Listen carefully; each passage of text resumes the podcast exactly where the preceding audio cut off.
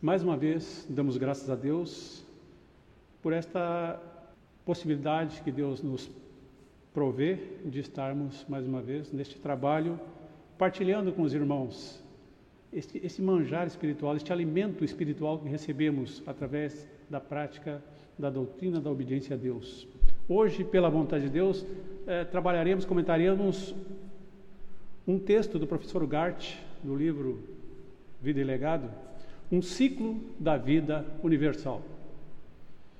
Então, que Deus nos ampare, que nos dê compreensão, que nos dê o discernimento e que as reflexões aqui trazidas hoje sirvam para melhorar nossa compreensão, sirvam para alicerçar a nossa fé nos ensinamentos deixados por nosso Senhor Jesus Cristo. Então, diz o tema: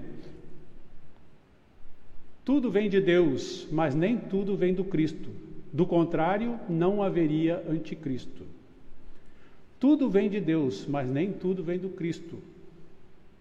Do contrário, não haveria anticristo. Existe um pensamento corrente que Deus e o diabo são contrários, são opostos, são inimigos. Que Deus é a manifestação do bem e o diabo é a manifestação do mal. Nós, pela vontade de Deus, compreendemos que Deus, por ser absoluto, não pode ter contrário. Se Deus é tudo que existe, como pode haver algo que esteja contra esse próprio Deus?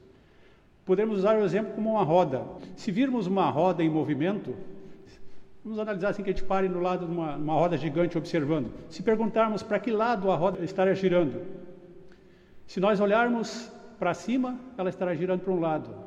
Se nós olharmos embaixo, ela estará girando no sentido oposto ao de cima. Se olharmos num lado, ela está descendo, no outro lado está subindo.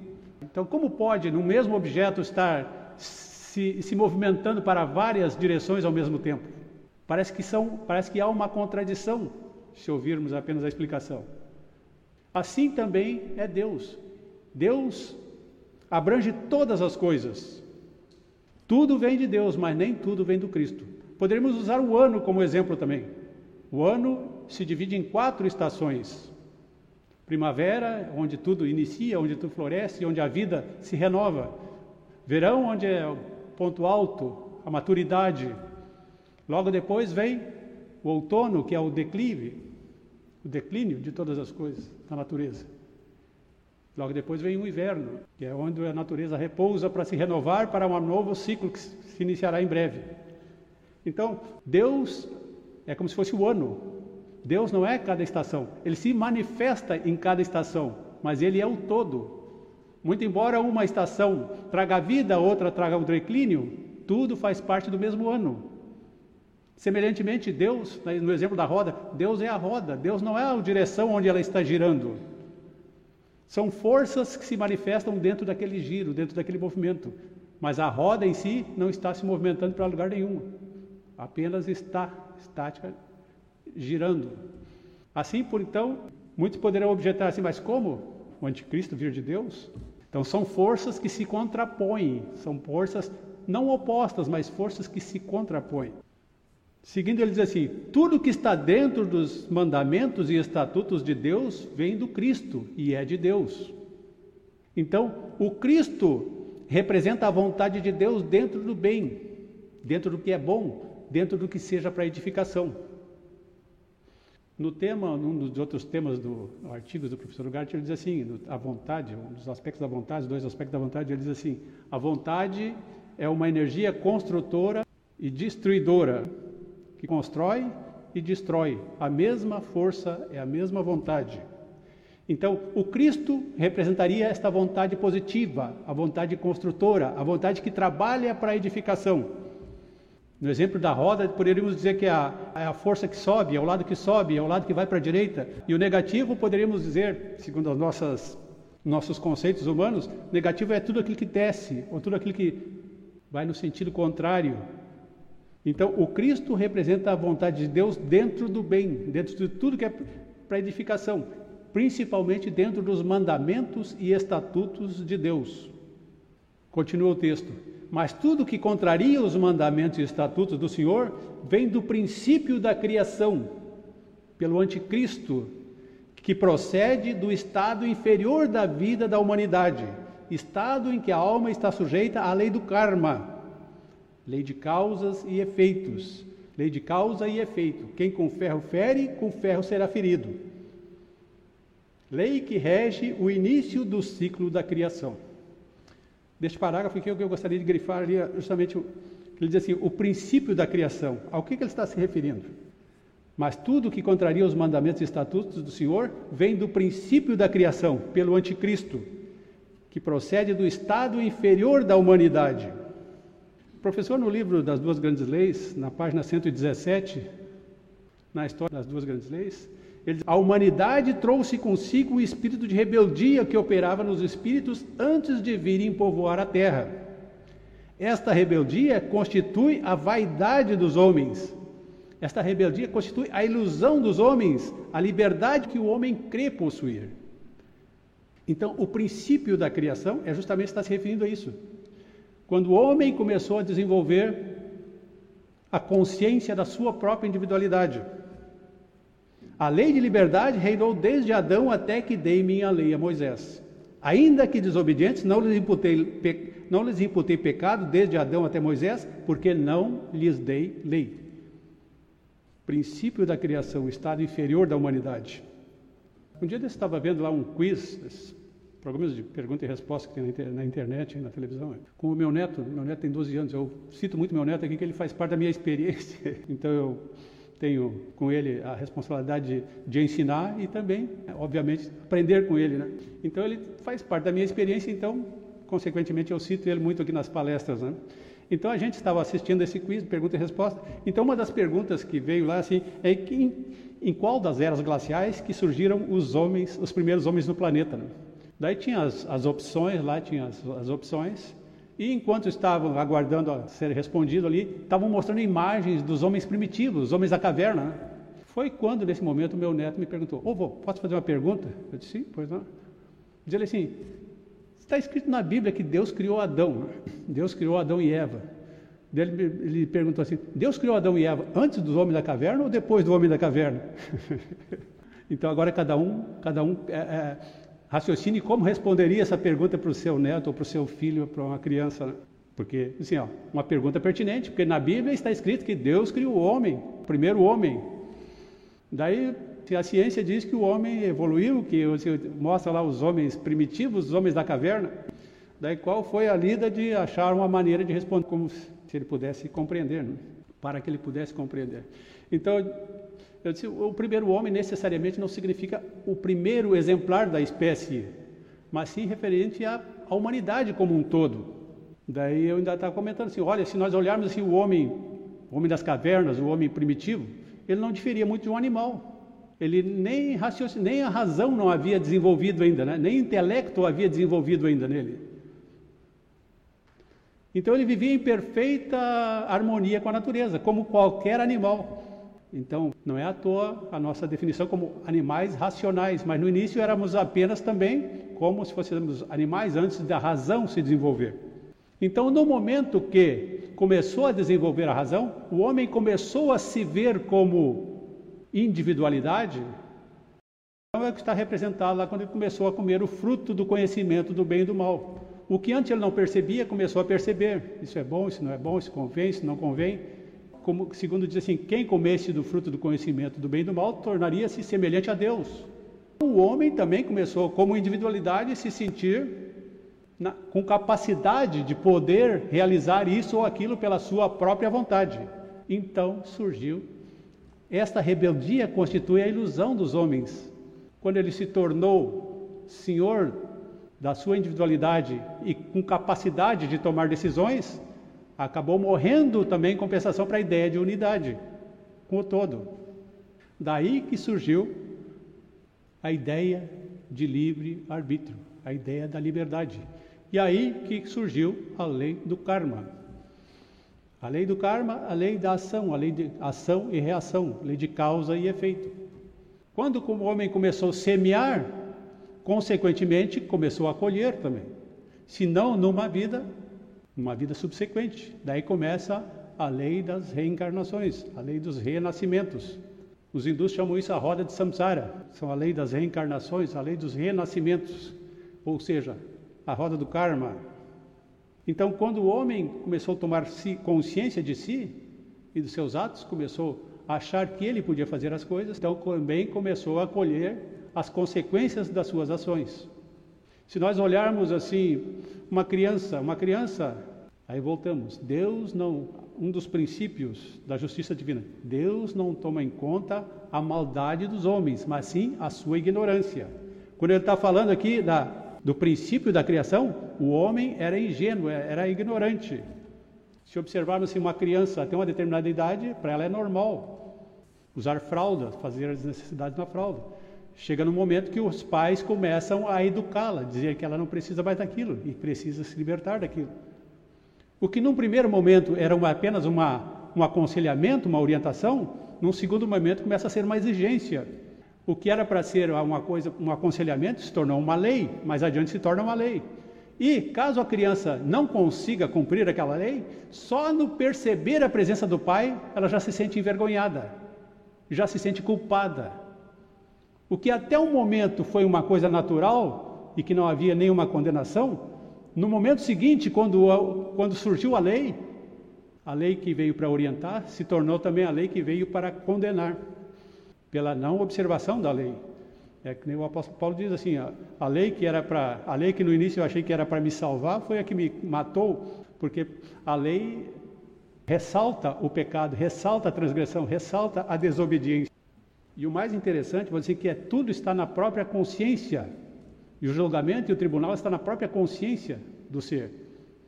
A criança, nesta, pegando o exemplo da criança, ela quando ela não está na condição adequada, quando ela está na presença do pai, ela já se envergonha e já se sente culpada por causa disso. Vou pegar um exemplo mais simples.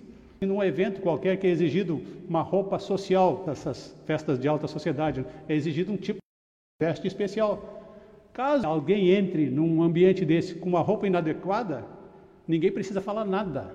Ele próprio, diante daquele ambiente, vai se sentir deslocado, vai se sentir envergonhado, porque ele, diante da perfeição, todos tem deslocados. Aí que vem a ideia da vergonha e aí que vem a ideia da culpa. Isso nas Escrituras também temos um exemplo nessa ordem, no, no banquete lá no casamento, quando Jesus podia por causa disso, o outro não podia por causa daquilo. Então ele disse: vai, vai nos becos, nas ruas, nas esquinas, aí traz todos e faz que a mesa fique completa. Mas o mais importante, ele mandou que pegassem todos, indistintamente. E saíram aqueles servos pelos caminhos e ajuntaram todos quantos encontraram, tanto os maus quanto bons, e encheu-se de convivas a sala nupcial. Olha a aparente contradição que tem. Mas quando o rei entrou para ver os convivas, viu ali um homem que não trajava veste nupcial. E perguntou-lhe, amigo, como entraste aqui, sem teres veste nupcial? Ele, porém, emudeceu. Então ordenou então o rei aos servos: amarrai-o de pés e mãos e lançai-o nas trevas exteriores. Ali haverá choro e ranger de dentes.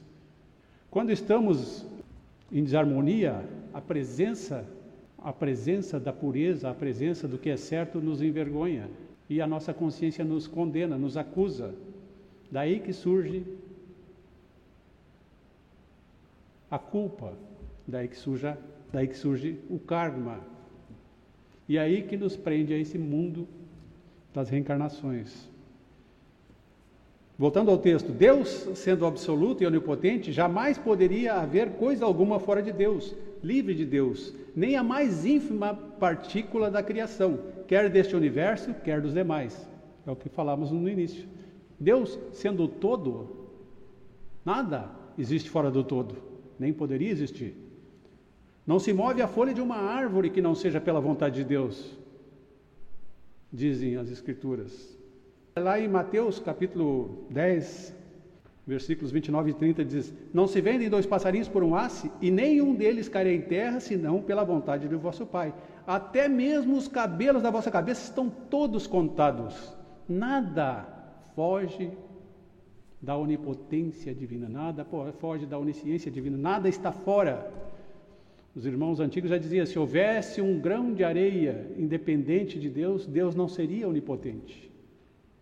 Mas Deus, na sua sabedoria e misericórdia infinita, manda ao mundo estado inferior, seu Filho unigênito, o Cristo Jesus, para estabelecer na terra a lei de obediência a Deus, que é o caminho para a salvação da lei do karma, ou da condenação eterna. Porque mesmo, como diz, como diz o professor no livro lá, mesmo tendo dado a lei a Moisés, os homens não puderam cumpri-la, porque não compreenderam o mistério maior da vontade de Deus, porque todos estavam ainda dentro das, vendo a sua individualidade. Nosso Senhor Jesus Cristo disse, assim, disse também: Todos quantos vieram antes de mim são ladrões e salteadores, porque mesmo não obstante tendo a lei, não, não compreenderam a lei, não conseguiram cumprir a lei, porque somente através do Cristo viria a salvação, somente Ele traria o mistério maior da não liberdade do homem. Continua o professor lá quando ele diz assim na página 117 ainda. Ainda que desobedientes, não lhes imputei pecado desde Adão até Moisés, porque não lhes dei lei até então, para que viessem a, e compreendessem as gerações presentes, como compreenderam os meus verdadeiros seguidores das gerações passadas, que ninguém é capaz de cumprir as minhas leis atuando dentro do seu livre-arbítrio dentro da sua vontade ilusória, dentro da sua vontade humana. Somente quando compreendemos que Deus é o Senhor de todas as coisas, que a nossa vida, que o nosso destino repousam nas mãos de Deus. Só quando compreendemos esse princípio, diz também no livro As Duas Grandes Leis, lá o mistério maior da obediência a Deus. Ele diz assim: Eu em Cristo Jesus fiz os castigos e sim oportunidades, ou seja, as encarnações não são castigos, mas sim oportunidades de crescimento, oportunidades de aperfeiçoamento, oportunidades de nos regenerarmos. A roda de Sanzara, ou seja, as reencarnações, não são castigos, mas sim oportunidades. Quem faz a roda girar somos nós. Então, obviamente, somos nós mesmos que podemos fazê-la parar. Se estamos semeando má semente, com certeza colheremos maus frutos. Como fazer para deixar de colher maus frutos? Parar de semeá-las, semear frutos bons, só assim colheremos. Plantar sementes boas, só assim colheremos frutos bons. Nosso Senhor Jesus Cristo também, eis que um doutor da lei se levantou para experimentar e disse: Mestre, o que farei para herdar a vida eterna? Semelhantemente, ensinamento Jesus deu. Perguntou-lhe Jesus: O que está escrito na vossa lei? Como lês tu? Respondeu-lhe ele: Amarás ao Senhor teu Deus de todo o teu coração, de toda a tua alma, de todas as tuas forças e de todo o teu entendimento, e ao teu próximo como a ti mesmo. Então tornou-lhe Jesus: Respondeste bem, faze isto e viverás. Então, se não estamos ainda amando a Deus e ao próximo como deveríamos, com certeza também as consequências serão do mesmo nível. Como a lei do Cristo ou da obediência a Deus impulsiona o desprendimento dos homens prisioneiros na lei da destruição, que é a lei do karma, eis que se levante em defesa desta lei o anticristo, lutando contra o Cristo, que está desaprisionando os filhos de Deus, condenados por aquela antiga e condenadora lei do karma que imperava sobre todos os homens na terra. Como a lei de Cristo ou a lei da obediência impulsiona o desprendimento dos homens prisioneiros da lei de destruição, eis que se levante em defesa desta lei, a lei da destruição, a lei do karma, o anticristo lutando contra o Cristo que está libertando os seus filhos, vamos dizer assim. Né? Eu achei muito interessante aqui, eis que se levante, ele não diz eis que se levantar. É possível que se levante. Isso eu vejo assim, se nós observarmos assim, em tudo aquilo que a gente se propõe a realizar, se levanta sempre uma, alguma coisa nos tentando nos tirar daquela ideia. As coisas mais elementares. Quem já pensou em fazer um jejum no outro dia? Dá uma fome assim desesperadora, né? Parece que a fome se multiplica. Quem pensou já em fazer dieta? Né? É impossível. Fazer exercício, ninguém consegue levantar a cadeira tão cansado, né? Então, cada vez que a gente se propõe a superar alguma coisa, consequentemente também o oposto disso se levantará. E no caminho da obediência não é diferente. Quando nos propusemos, quando nos propomos a obedecer a Deus, com certeza forças contrárias também se levantarão, não fora de nós, mas dentro de nós próprios, muitas vezes tentando nos tirar do caminho. Um exemplo, É a tentação de Jesus. Jesus foi tentado e foi conduzido diabo, pelo diabo ao, ao, ao deserto para ser tentado. Então, é Cristo defendendo heroicamente seus irmãos e o anticristo atacando com mais efêmeras e diabólicas acusações para dar lugar à lei do karma e condenar a todos. Mas Cristo é a lei mais forte de todas as leis. A todos ele vence e transforma. Todas as almas condenadas à crucificação da carne, converte-as em espírito vivificante, protegendo-os, conduzindo-os pouco a pouco até a plena unificação com o Pai Celestial, Deus. Então é isso que busquemos, é isso que busquemos cada dia nos aperfeiçoarmos mais, cada dia mais buscarmos esse estarmos em harmonia com a vontade de Deus, desenvolver este Cristo interior pela prática da obediência aos mandamentos de Deus. Mas Cristo é a lei mais forte de todas as leis e a todos ele vence e transforma. Todas as almas condenadas à crucificação da carne. O professor usa alguns termos que eu acho muito interessantes. Né? Crucificação da carne é justamente essa roda de, de, de reencarnações, este ciclo de reencarnações que, pelos quais estamos presos, mas que estamos sendo libertos agora pelos ensinamentos nos trazidos por nosso Senhor Jesus Cristo e converte-os em espíritos vivificantes, protegendo-os e conduzindo-os pouco a pouco até a plena unificação com o Pai Celestial, Deus. Este foi o exemplo de nosso Senhor Jesus Cristo e este é o caminho para, que deixou para todos nós trilharmos. E que Deus nos ampare e nos conduza nessa jornada, que a cada dia possamos nos tornar mais dignos da Sua presença, que a cada dia possamos estar mais próximos do homem idealizado por ele. Sede santos como Deus é santo, é o conselho do, das Escrituras. Que este seja a nossa busca, que este seja o nosso querer. E que Deus esteja com todos nós. Passa a palavra agora nosso irmão Luiz, pela vontade de Deus. Boa noite, meus irmãos. Que Deus esteja conosco. Uma alegria muito grande estar com os irmãos nessa noite podendo transmitir da SFT de Hamburgo a todos os irmãos e amigos que conosco estão em nossos encontros, de hoje falando sobre um tema, um ciclo da vida universal. O irmão trouxe esse tema para que refletíssemos na noite de hoje e realmente temos nele uma transcendência enorme à medida que a gente vai, vai se aprofundando e vai entendendo como isso se dá. Penso aqui algumas questões para compartilhar com os irmãos que nós no início do processo evolutivo, nós o, sempre dissemos aqui que o, o, a criatura ela foi gerada inicialmente simples e ignorante e como almas viventes, vamos dizer assim, e ela vai ter que ascender à condição de espírito vivificante. Para que isso aconteça, ela terá que, em algum momento da sua existência, se deparar com o caminho da obediência a Deus. A nós que já estamos palmilhando esse caminho e Deus nos concedeu a graça de ser chamado e à medida da perseverança que cada um vá, vá tendo, consumando esses conteúdos, nós vamos nos habilitando justamente a passar por esse processo de transformação da consciência.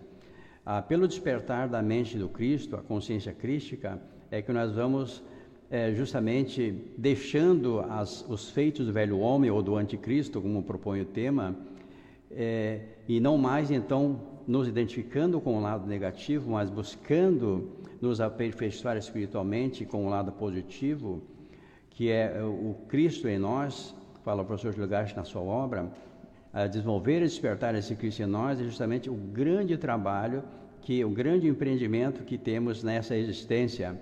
E à medida então que nós vamos é, palmilhando este caminho, isso vai ficando mais claro à medida que vamos avançando no, no, na expansão da consciência. Então, eu trouxe aqui para compartilhar com os irmãos algumas linhas. Aqui em Efésios 6,12 diz o seguinte: Porque a nossa luta não é contra carne e sangue, ou contra as pessoas, vamos dizer assim. É, não temos inimigos. Tem um pensamento que diz o seguinte: se nós tivermos mil amigos, é pouco. Se tivermos um inimigo, é muito. Então, é, o que nós, é, se encontra é, principados e potestades contra os dominadores desse sistema mundial da, das trevas, contra as forças espirituais do mal nas regiões celestes. Então, aqui o apóstolo fala justamente sobre essa questão, que uma guerra que se trava na consciência, e o professor depois, mais adiante nós vamos ler, que o professor Gilberto fala a respeito dessas questões também. E no, na, na a epístola aqui, 1 João 2,16, diz o seguinte: Pois tudo que há no mundo, as paixões da carne, a cobiça dos olhos e a ostentação dos bens, não provém do Pai, mas do mundo. Então imagine o seguinte: quando nós nos deparamos, é, quando vimos, já estávamos aqui, Deus já, nos tinha enviado para vivenciar essa experiência aqui na superfície do planeta Terra, é, vivendo essa experiência através do corpo físico, do corpo biológico. Isso, de alguma maneira, é, nós, é, pela identificação do espírito com a matéria, é, nos fez, é, vamos dizer assim, é, esquecer por um, algum período qual era a nossa missão, qual eram as nossas tarefas que nós vimos aqui realizar. E em algum momento isso foi desperto em nós, foi lembrado em nós. E graças a Deus, todas as questões materiais, elas estão perdendo a sua relevância à medida que, que na da nossa identificação com o Espírito do Cristo. Estão buscando as coisas do alto, para que, através da prática diária das mesmas, isso vai ficando cada dia é, mais fraco as obras materiais humanas, os conceitos, as vaidades, os desejos, vai ficando mais fraco e vai fortalecendo em nós a vontade de Deus, a, a mente crística, como nos referimos. Diz assim, lá no Apocalipse 12, 7, fala sobre uma, uma guerra no céu, uma, uma, houve peleje no céu. Miguel e seus anjos pelejaram contra o dragão e seus anjos. E foi expulso o grande dragão, a antiga serpente, que se chama o Diabo, Satanás, o Anticristo, o sedutor de todo mundo, sendo enviado para a terra, e com ele os seus anjos. E a peleja no céu ocorreu entre Cristo e seus anjos de um lado e Satanás e seus anjos do outro. Notem, os irmãos, que realmente essa batalha, ela é, se trava realmente na consciência de cada um. E vai, tem, um, tem uma, uma, uma história que fala que se tiver dois cães, né, e, o, dois animais, aquele que é mais alimentado é o que mais se desenvolve, não é verdade? Então, nós temos essa certeza hoje, à medida que vamos alimentando a mente crítica, buscando esses valores, aí ela se expande, porque é uma questão matemática. Na outra encontro falávamos aqui sobre quem bate, abre-se vosar, quem busca, acha. Então, aquele que pede, recebe. É uma matemática extremamente simples. Uma questão de colocar, então, esses conceitos em prática. É uma curiosidade, eu vou compartilhar com os irmãos aqui. A palavra arcan, o arcanjo Miguel é mencionado cinco vezes na Bíblia. Então, Miguel significa quem é como Deus, quem é semelhante a Deus. Disse Jesus lá no. Pensei aqui para compartilhar, em João 3, 5 a 8. Na verdade, na verdade, eu te digo que aquele que não nascer da água do Espírito não pode entrar no reino dos céus, no reino de Deus. O que é nascido da carne é carne, o que é nascido do espírito é espírito. Não te admires de eu dizer, necessário vos é nascer de novo. Lembra dessa passagem? O vento sopra para onde quer e ouve a sua voz, mas não sabe de onde vem nem para onde vai. Assim é todo aquele que é nascido do Espírito. Isso está em João 3,5, como referi. Então, aquele que é nascido do Espírito, ele não tem nenhum compromisso com esse mundo material das formas ilusórias. Compromisso é com o Pai Celestial. Então, é, todo o nosso esforço, todo o empreendimento, devemos focar a obediência a Deus no primeiro plano. Fala lá no finalzinho do Sermão da Montanha que devemos procurar o reino de Deus e a sua justiça e todas essas demais coisas serão dadas por acréscimo. Então, nos preocupar com as coisas finitas e com a finitude dessa vida, é uma preocupação vã, porque é um programa pré-estabelecido por Deus que ele vai se cumprir querendo ou não, aceitando ou não. Sabendo disso, nós temos que priorizar, buscar as coisas espirituais, que essas são eternas, essas não sucumbem com o tempo. Então, como dissemos antes, o primeiro Adão, ele foi feito realmente alma vivente, porque ele não tinha, ele não se diferenciava em muito dos animais, porque não era dotado de razão ainda, de razão espiritual. Vivia muito mais em função dos instintos, das necessidades físicas, materiais. E o segundo Adão, então, é o espírito vivificante, aí já é a mente do Cristo já funcionando, atuando em cada um de nós. Então, dizia, dizia antes que nos ia nos referir sobre o que o professor Gart fala sobre a questão dos pensamentos. Ele diz o seguinte, num de seus textos: Os pensamentos dos homens são forças cuja energia se transforma em ações físicas, pensamentos condensados, cristalizados e, na maioria das vezes, muito além dos limites da previsão humana, que não alcança ver nem supor a realidade das consequências. São os pensamentos, forças em luta de interesses egoístas, afastados da verdade, os causantes dos grandes sofrimentos da humanidade. Para livrarem-se os homens da desilusão reinante, produto da ambição, deve unir-se à verdade. Ligarem-se a Deus integrarem-se na luz, que ilumina as almas e mostrar-lhes o caminho da felicidade. Sem essa luz que aquece o coração, os homens caminham cegos e, julgando-se sábios, são induzidos à sua destruição e à dos seus semelhantes, tornando-se joguetes de uma infinidade de forças brutas, inconscientes, que atuam como explosivos poderosos em mãos inexpertas. Então, ele cita aqui num parágrafo que o caminho que, que nós devemos trilhar, buscar, é a felicidade. Pois a felicidade nunca esteve fora de nós. Embora tenhamos procurado por muito tempo ela fora, mas não está fora, está dentro. E tem um pensamento corrente que fala sobre essa questão, que a felicidade não é uma estação onde se chega, mas é um modo de viajar. Então, é, nós temos hoje todos os motivos para agradecer a Deus por tudo. Porque imagina, meus irmãos, despertar nesse superior estado de consciência e saber que já não morremos. Não espiritualmente. Fisicamente, a matéria ela é morta em si mesma, porque tira o espírito, o espírito sai, a matéria, como é só vestimenta, ela é, cai sem vida, ela vai ter o fim que todos os corpos físicos têm, que é o cemitério. Então, o homem não pode se apoiar nos seus valores materiais, porque eles não se sustentam, não conseguem manter esses valores. Daí porque devemos fazer essa troca, substituição de mente de consciência. Diz o professor Gilgart, com relação à prática dessa doutrina da obediência a Deus, ele diz o seguinte, vendo alguns conselhos de advertência, ele diz assim, a obediência não é para a libertinagem, não podemos obedecer a Deus para matar, para roubar, para caluniar, para cometer adultério, para beber até embriaguez, para o, para o jogo, para o uso de qualquer tipo de entorpecente, em geral, para tudo aquilo que a nossa consciência nos faça saber que não é bom.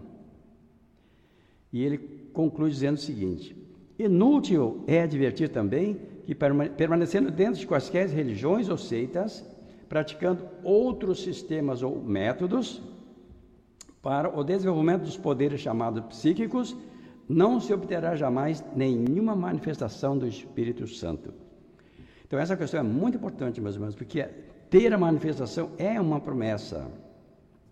Está lá nas Escrituras, que a manifestação de nosso Senhor Jesus Cristo, ela se daria a partir do momento em que nós colocássemos em prática os seus postulados fáceis de realizar. Então, essa comprovação é real e nós saímos da, da retórica e começamos a vivenciar essa experiência. Então, meus irmãos, ah, se nós saímos desse encontro entendendo a, qual é a função da natureza humana ou da mente do, vamos dizer assim, do anticristo, aqueles que contrapõem ao Cristo, disse o nosso irmão que Cristo não é o contrário de Deus. Deus não tem o contrário, o oposto ou oposição. Porque Deus é absoluto, é pleno. A mente humana, ela se contrapõe justamente a mente crística? Porque a mente humana é rebelde. Desde a sua nascente, desde a sua programação inicial, ela é rebelde. Agora, ela funciona muito bem aqui no mundo material das formas. Agora, é, não consegue transcender um milímetro além do mundo das formas. A mente humana não, não, não pensa nada além de matéria. Daí porque ela precisa passar por um processo de transubstanciação, de cristificação, para que ela possa, é, através desse, desses estudos sistemáticos que nós temos nos nossos encontros, dessas mensagens todas, vai passando um processo de adestramento e vai se transformando, como disse nosso irmão, no homem idealizado por Deus.